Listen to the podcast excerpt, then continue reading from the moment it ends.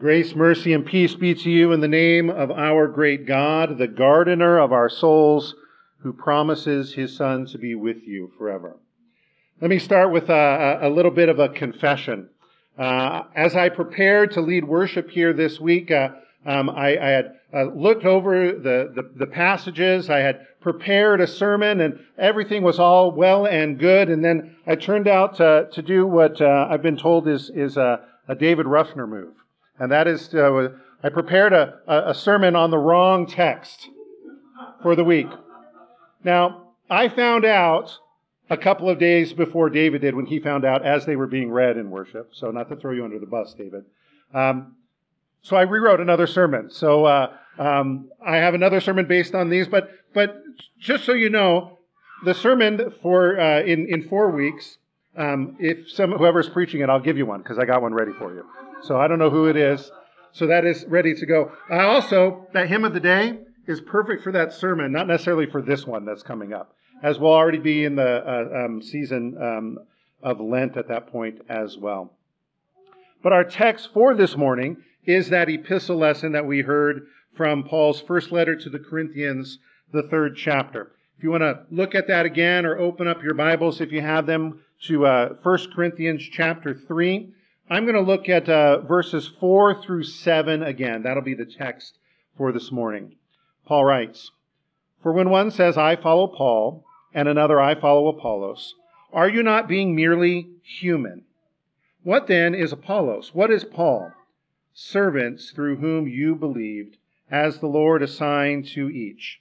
I planted, Apollos watered, but God gave the growth. So neither he who plants nor he who waters is anything, but only God who gives the growth. Have you ever had anyone tell you, don't just sit there, do something? Now, perhaps it was your parents trying to light a fire under you to get you to do something. Don't just sit there, do something. Or it's that teacher who needs you to get going on that project. Don't just sit there, do something. One of my first jobs, I had a boss who, who used another slightly different variation of this phrase. He said, if there's time to lean, there's time to clean. Don't just sit there. Do something. Our modern Western culture has instilled within us the idea of the external as being the most important. We're pressured into keeping up appearances and to boast in the things that we have done. And this external focus gets us into trouble quickly because we soon realize that no matter what we do, we will never be good enough. This is uh, that being human that Paul talks about in our text. And that creates anxiety at best, but it also uh, gets us into downright trouble at worst. As uh, I heard someone say not too long ago, we begin to, to judge our insides by someone else's outsides. Soon our lives devolve into jealousy, bickering, hostility. That's never happened to you, right?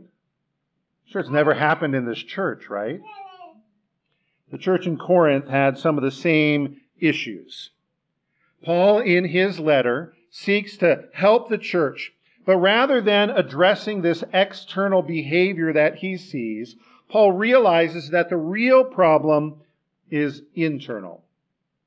If you've been here in this house of worship the last couple of weeks, I've heard that, that David has been talking kind of through the first couple chapters of First Corinthians and this uh, idea that, that uh, uh, there's just this one thing, right? There's this one thing. If I were Paul, seeing the things that are happening in this church in Corinth, I would say, don't just sit there, do something. But Paul realized that the people in the church of Corinth needed a lot more than just a, a fancy slogan or external encouragement. They needed that one thing. They needed to be rescued from themselves by something outside of themselves. Paul tries to make it simple and clear. He's giving the, the, the people the basic message, but it seems that the people in uh, Corinth and the people in our days too, we seem to always put the emphasis on the wrong syllable, right? We put the emphasis in the wrong place. The people in Corinth got the basic message wrong. They were, yes, being human, but they were fighting over who they were following. I follow Paul. I follow Apollos. Humans, you and me, by nature, always seem to seek control. Control for our lives. We desire to, to make our own luck in life, if you will. In other words, we believe that we have the ability by our own to map out our own lives, to control our destiny, to solve our own problems. By word or by deed, we try to fix all the problems we have in life. Theologians like to call this justification by works. That is, making oneself acceptable to God through good behavior. As long as I do enough, or pray the right words, or read enough scripture, or attend enough services, everything is going to be okay. Paul sees the same view in the church in Corinth, and he points them to the truth of human nature. We are all flawed and broken. We are all prone to compulsive acting out, and left on our own, we need help. It's not just the church in Corinth, it's the church in Big Bear. It's the church in America. It's the church in the world. It's every human being. We all do it. You know the right thing to do, but you just can't seem to get it done. Or you find yourself doing that wrong thing over and over and over again. Those times you keep scrolling through your phone for hours and hours on end, knowing you have a long list of responsibilities to take care of, whether at work or at home. You have the desire to have more stuff. All I need is that, that new car, that new bike, that new gadget, that new gear, and I'm going to be happy. Or it's you put in those extra hours at work, not simply for more pay, but you try to earn your place at the expense of your spouse or your family. For some, it's the allure of the bottle, where you think that more indulgence will numb the pain of your life away. Or the attraction of the visual. It's all too easy to come by online, and it becomes an obsession and causes you to lust and to wander. Or it could be a, a myriad of other things that lead you astray from figuring it all out on your own or trying to fix your own deepest fears. We are a broken people living in a broken world. Excuse me. And we've given in to the desires of the flesh, thinking that if we get enough gumption, if we work hard enough, if we pull ourselves up by our bootstraps, everything is going to be okay. But the illness of sin is a fatal disease. And friends, it's taken your life. And there's nothing you can do about it. The Corinthians thought that they would just be fine as long as they chose the right spiritual leader, right? As long as they had a guru that they followed and told them everything they needed to do, all would be well. They believed that their personal growth, their walk with the Lord, was their own responsibility. But the dead are incapable to make a choice, let alone determine their next steps. And you, my friends, are dead.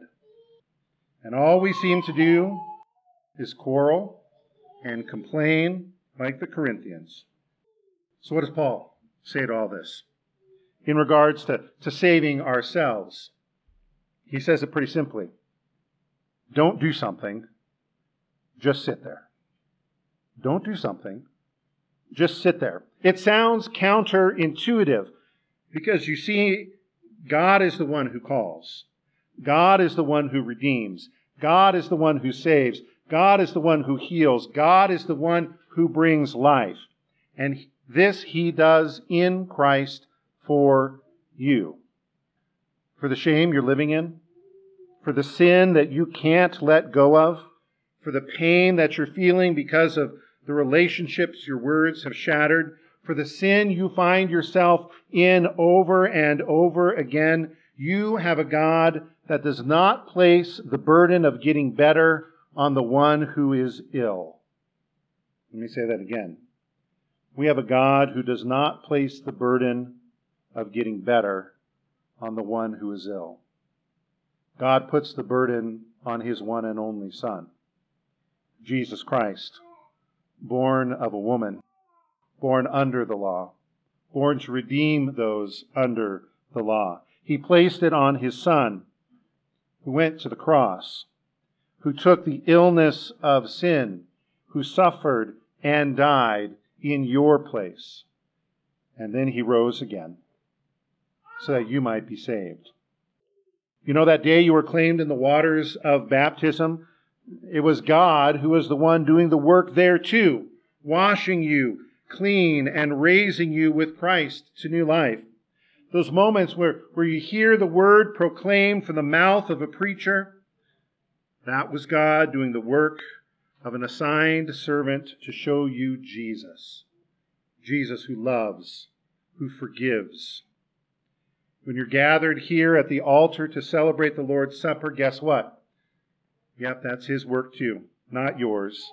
As the body and blood of our Lord and Savior Jesus Christ is broken and shed for you for the forgiveness of all of your sins. In water and word, in wafer and in wine, our Lord comes to you. He comes to breathe new life into your dead flesh through these words On account of Christ, you are forgiven. It's not about following Paul. It's not about following Apollos, but it's Jesus, Jesus, only Jesus. He has done it all. Don't do something just sit there. And when that happens, our great gardening God will water and wash, feed and care through his assigned servants, and you will bear fruit. Fruit that will go on to be a blessing to others. For it is only God who gives the growth. Now may the peace of God, which surpasses all human understanding, Guard your hearts and your minds in Christ Jesus our Lord, now and forever. Amen.